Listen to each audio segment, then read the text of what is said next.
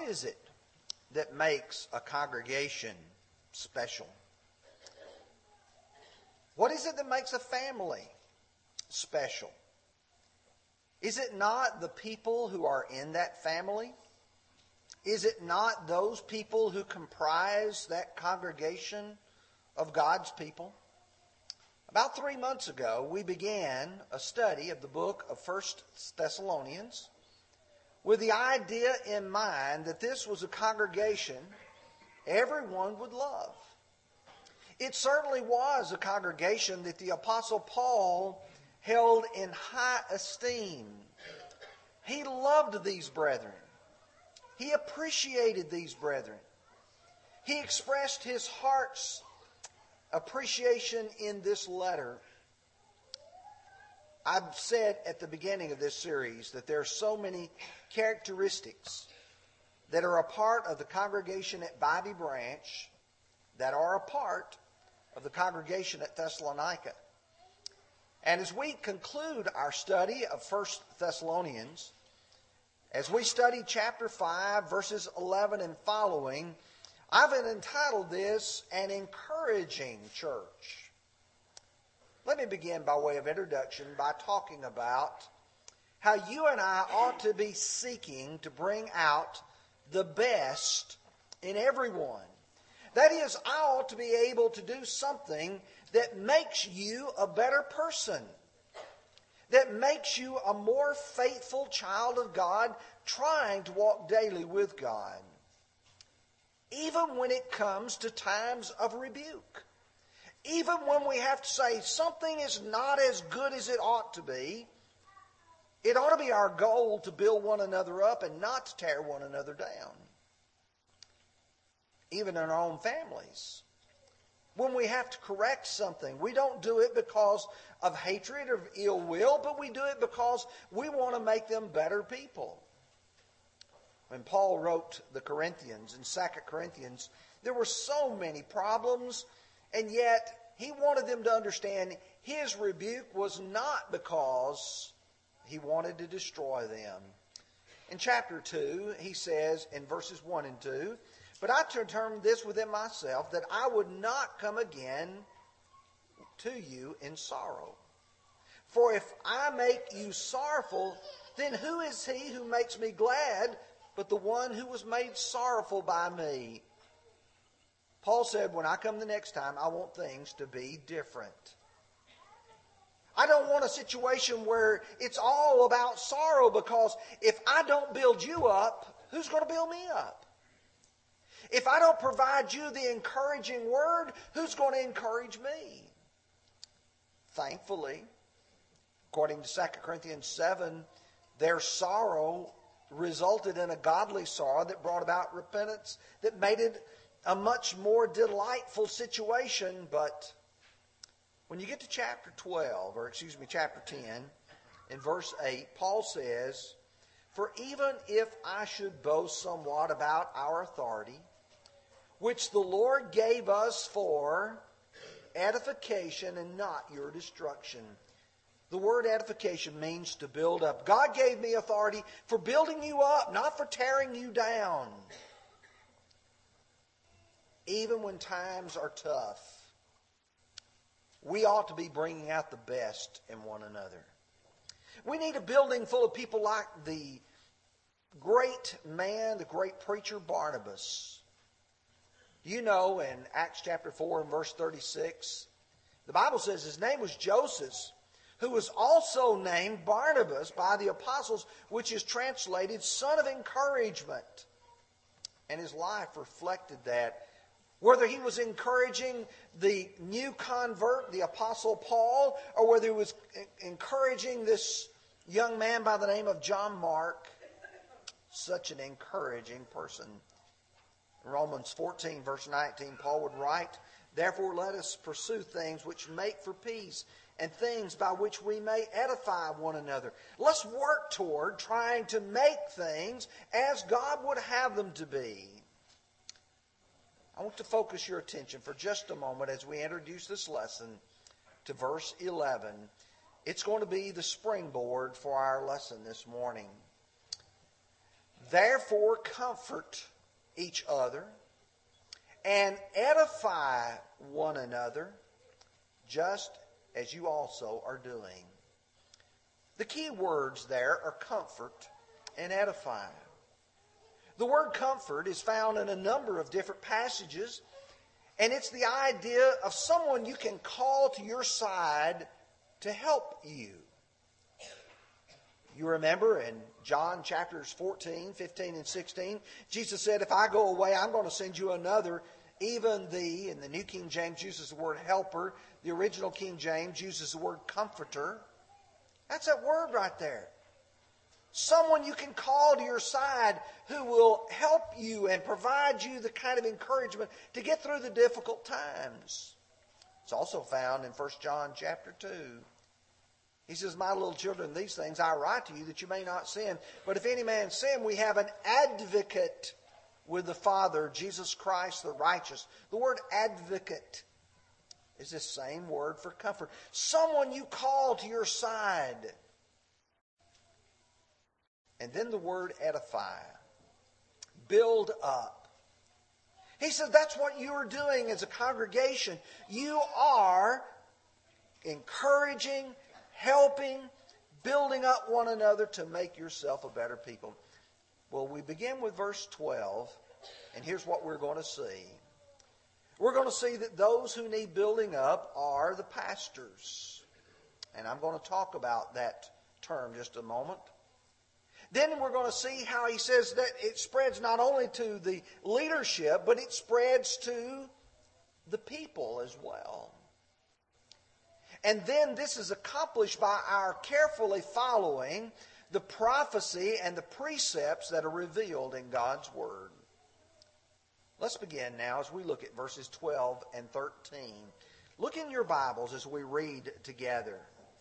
And we urge you, brethren, to recognize, some translations, to know those who labor among you and are over you in the Lord and admonish you, and to esteem them very highly in love's sake, or love for their work's sake.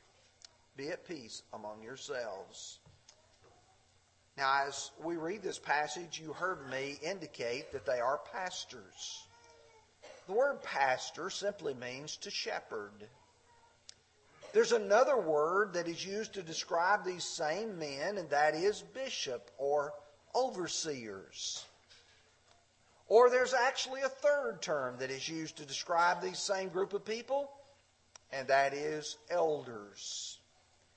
We can see that very plainly in several passages. Acts chapter 20, beginning with verse 17, going through verse 28. You can see it in 1 Peter chapter 5, beginning with verse 1 and following.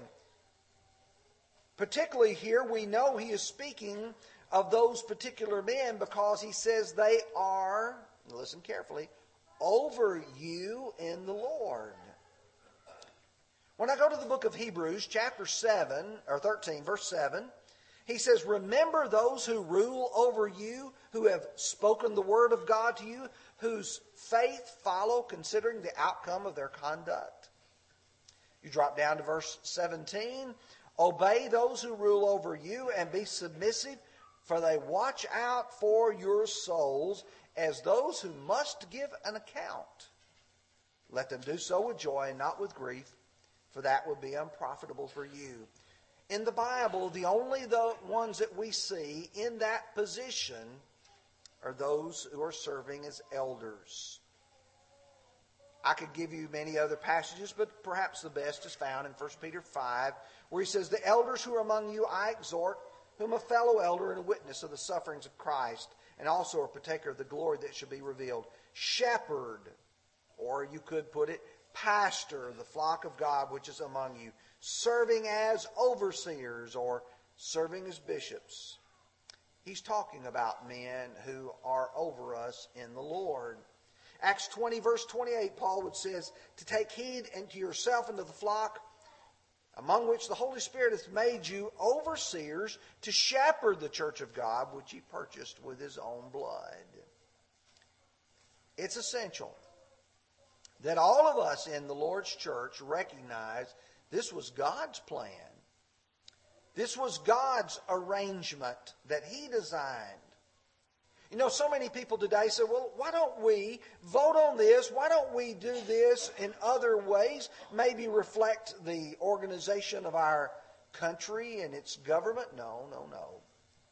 God Himself designed the pattern for the church in Ephesians chapter 4, verse 11. And He Himself gave some to be apostles, some prophets, some evangelists, some pastors and teachers. Why? For the work of equipping the saints, for the work of ministry, for the edifying of the body of Christ. You see, God knew what positions needed to be fulfilled. Some of those were temporary, some of those are permanent. The apostles and prophets were temporary positions. Evangelists, pastors, and teachers are permanent. We do know that Paul left Titus in Crete to appoint elders in every city because that was God's plan. That's the way God wanted it. But how can you and I comfort or encourage and edify those who shepherd us, those who oversee us. Well, Paul's very plain here. He says to recognize, I like the word to know better, to know them, to, to know who they are, to know their personalities.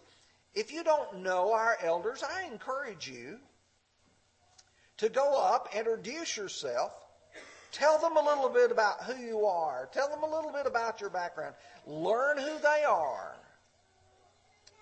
These are men who are watching out for your souls. Second of all, he says to esteem them very highly in love for their work's sake. Make sure that you recognize they are doing the work of the Lord and you give them the respect, the honor, and the deference that is due to them because they're doing the Lord's work. I would suggest to you to make their job easier. You know, you've heard in the past about the squeaky wheel gets the grease. We all know that there are some who are more difficult than others. Determine within yourself, I'm not going to be a troublemaker. I'm going to be one who encourages. I'm going to be one of the positive ones. I'm not going to be one who's always going to be looking for some negative thing to say. You see, when I go to Hebrews 13, verse 17, and I look at the last phrase in that verse, let them do so with joy and not with grief. Listen why. For that would be unprofitable for you. I ought to be as cooperative and as encouraging as I possibly can be. And finally, he says, be at peace. That's absence of conflict. Try your best to be a peaceful person. Now, I've got to move quickly. Let's look at this second section that begins in verse 14, goes through verse 18, because there's so much in this part of the section of this word. It's so important. Now we exhort you, brethren, warn those who are unruly, comfort the faint hearted, uphold the weak, be patient with all. See that no one renders evil for evil to anyone, but always pursue what is good both for yourselves and for all. Rejoice always. Pray without ceasing. In everything give thanks, for this is the will of God in Christ Jesus for you. Now, as I look at this, I see the one another passages some of you know the way I prepare lessons. One of my teachers years ago used to say you need to have a sermon seed bed where you're growing little seedlings. I make a list of things that I want to preach on and then try to prepare them into lessons. And one of the ones I've had sort of on the back burner in the seed bed for a long time is called the one another lessons. Do you realize how many times in the Bible it talks about one another, one another, one another? Let me just point you to a couple passages which I think will be valuable in regard to this lesson. He said in 1 Corinthians chapter 12 verse 25 that there should be no schism in the body, but that the members should have the same care for one another. In other words, you, you care about me, I care about you, we care about one another, we care about the others that are in this body. In Romans 12, verse 5, so we, being many, are one body in Christ and individually members of one another. Oh, is it important to see myself as an individual Christian? Absolutely. That's how God's going to judge me. He's going to take His word and He's going to compare that with my life and He's going to judge me individually. But it would be wrong for me not to see myself as a part of the collective body of Christ or members of one another. God's divine plan was to have a congregation, a church, a gathering, a body. And you and I need to realize that we're members of one another. That's the reason why when you drop down to verse 15, rejoice with those who rejoice, weep with those who weep. Some struggle with sin. Some struggle with difficulties. Some people are having just awful problems in their life that seem to be coming at them with waves of difficulty.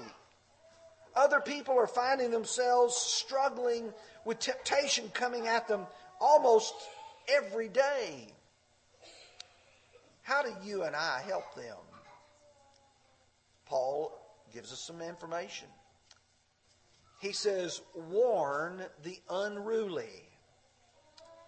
The other form of the word is found in 2 Thessalonians chapter 3, verse 6, verse 11, where it's translated disorderly. The word describes a person who was in the military. It describes a person who's the commander's calling out left, right, left, right. They're saying right, left, right, left. They're out of step. It also describes a person who leaves his post. You've heard of away without official leave, AWOL. That describes this kind of person here. A person who we would use marches to his own drum. He does what he wants to do regardless of the instructions that are given. He said, You need to warn these people. When I go to 2 Thessalonians chapter 3, he says, But we command you, brethren, in the name of our Lord Jesus Christ, that you withdraw from every brother that walks disorderly, and not according to the tradition which he received from us. Verse 11 For we hear that some who walk among you in a disorderly manner, not working at all, but are busybodies. I think I get the picture from chapter 3 of Second Thessalonians what's going on. There's some people who have decided that they're not going to work. They're just going to get involved in things that they have no business involved in. They're busybodies in other men's matters. They're telling things they ought not be telling. You see, they're not following the direction, the tradition, word Paul uses here in verse 6, that they received from the apostles. So there's some people who are going to do things their way, and no, you need to warn these people, encourage them, get with the program, follow the plan, do what God says to do. Comfort the faint hearted. The word faint hearted is literally little spirited. They're just about ready to give up. Life for them has become such a burden that they're discouraged and they're ready to give in. Let me take you to a couple passages of scriptures which I think can be helpful here. Galatians 6, verse 9 says, And let us not grow weary while doing good, For in due season we will reap if we do not lose heart. The older translation, faint not. 2 Thessalonians 3.13. But as for you, brethren, do not grow weary in doing good. And say, well, why would a person ever be tired of doing good? I can tell you why people get tired of doing good. I've taught this Bible class for the last 30 years. Time for somebody else to do it. I, am just tired. Someone says, I, I, have done this, I have done that, and now I, I don't see any benefit. Or let me give you another perspective. Here's a person who has all their life tried to be a good person, and here's what they see. Psalm 73 gives a picture of a person that the psalmist says, My feet had almost slipped, like slippery on a rock. I'd almost stumbled when I saw the prosperity of the wicked. When I see everybody else doing good or doing, they're doing well in their lives financially and other ways, but they're living an ungodly life. And here I'm trying to live a godly life, and it seems like the difficulties just come at me every direction. These people need to be comforted. You need to give a word of encouragement to them.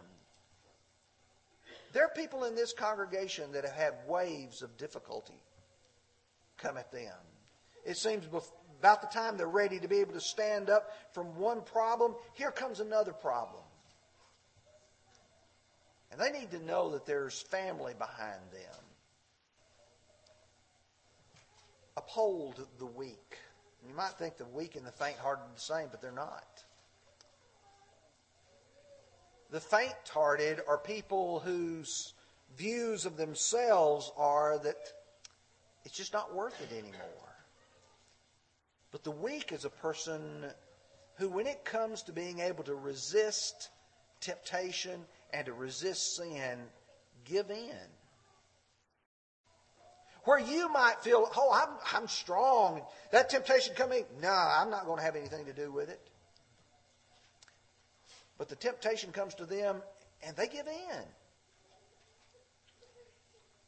1 Corinthians chapter 8, verse 7 and verse 10, he says, However, there's not in every one that knowledge. For some, with the consciousness of the idol until now, eat it as a thing offered to an idol, and their conscience, being weak, is defiled.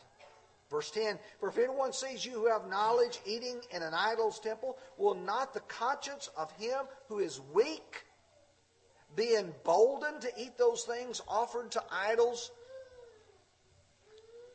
You have to be careful because there's some people for whom their constitution, their conscience is weak.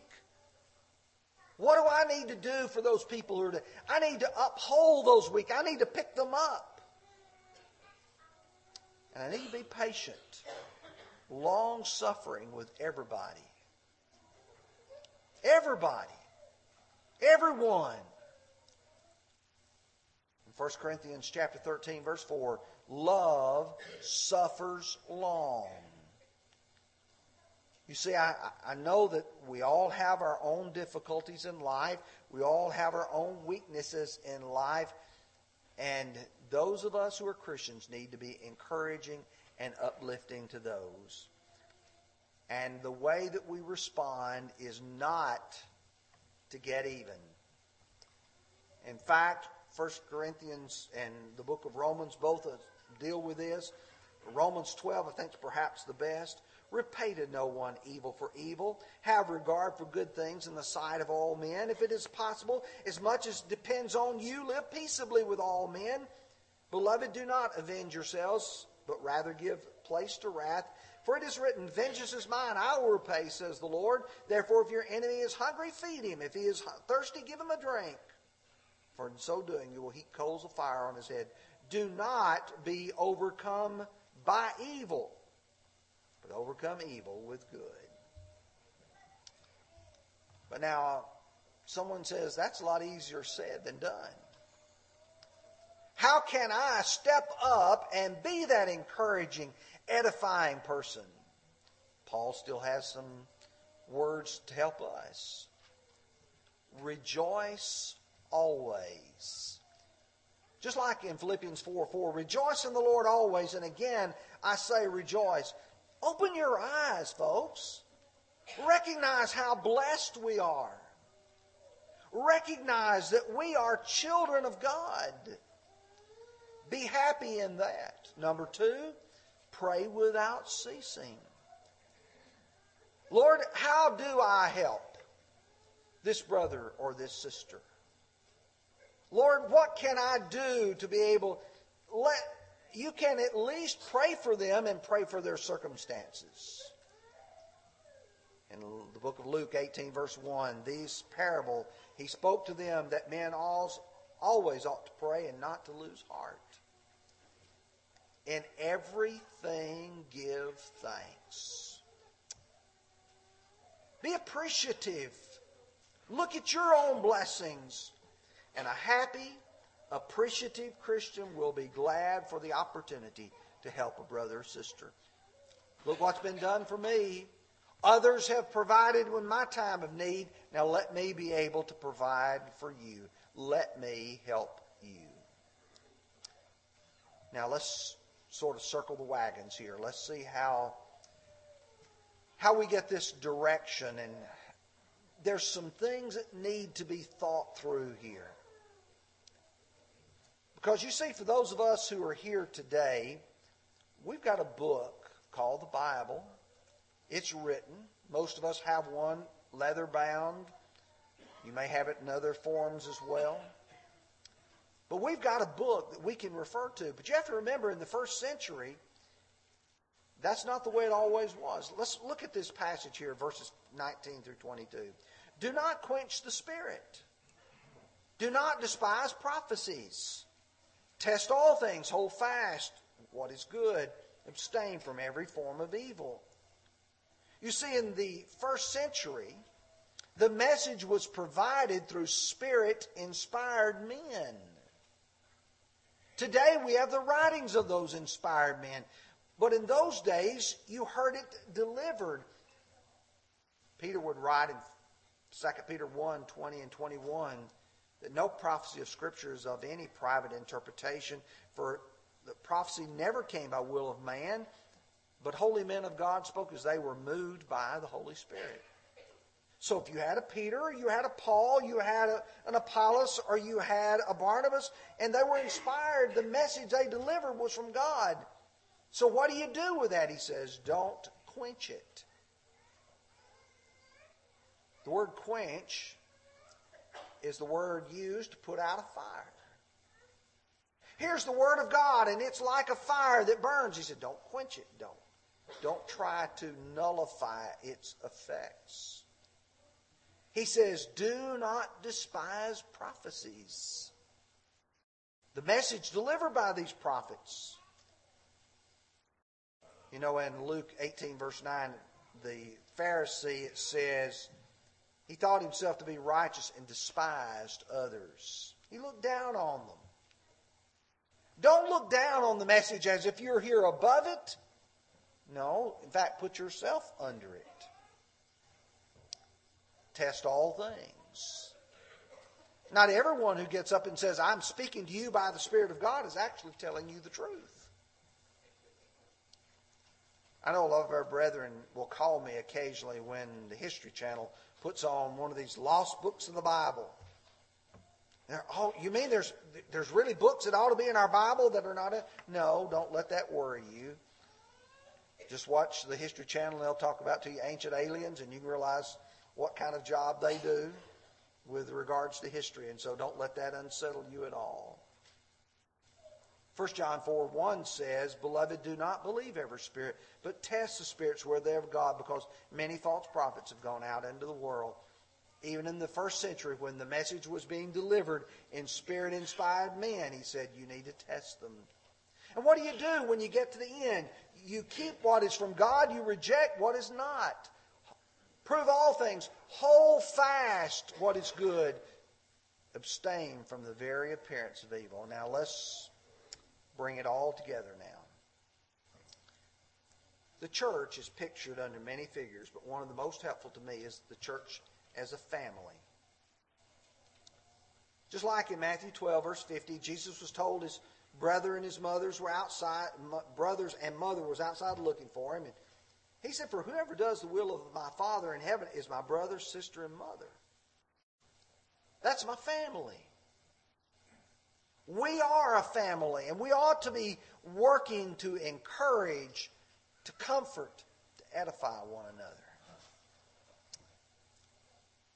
And when we stand together as one, it's just like Solomon in that great wisdom of the book of Ecclesiastes would talk about two being better than one. One falls, somebody's going to lift him up, help him up. How can two be warm separately, but you put them together, they can be warm? You can overpower one, but you can't overpower two. And then he says a threefold cord is not quickly broken. The more we stand together and are unified in the Lord and seeking one another's benefit, then the blessing we enjoy. And finally, the question are you a part of the family? In Acts chapter 2, verse 38, Peter was asked what they ought to do. Repent and be baptized, every one of you, in the name of Jesus Christ for the remission of your sins. Verse 47 Praising God and having favor with all the people, the Lord added to the church daily those who are being saved. If you're not a part of God's wonderful family, you can this morning by being baptized for the remission of your sins. If you are a part of God's family and you're like the prodigal son, you've gone off, come back home. We want to put our arms around you, let you know we love you.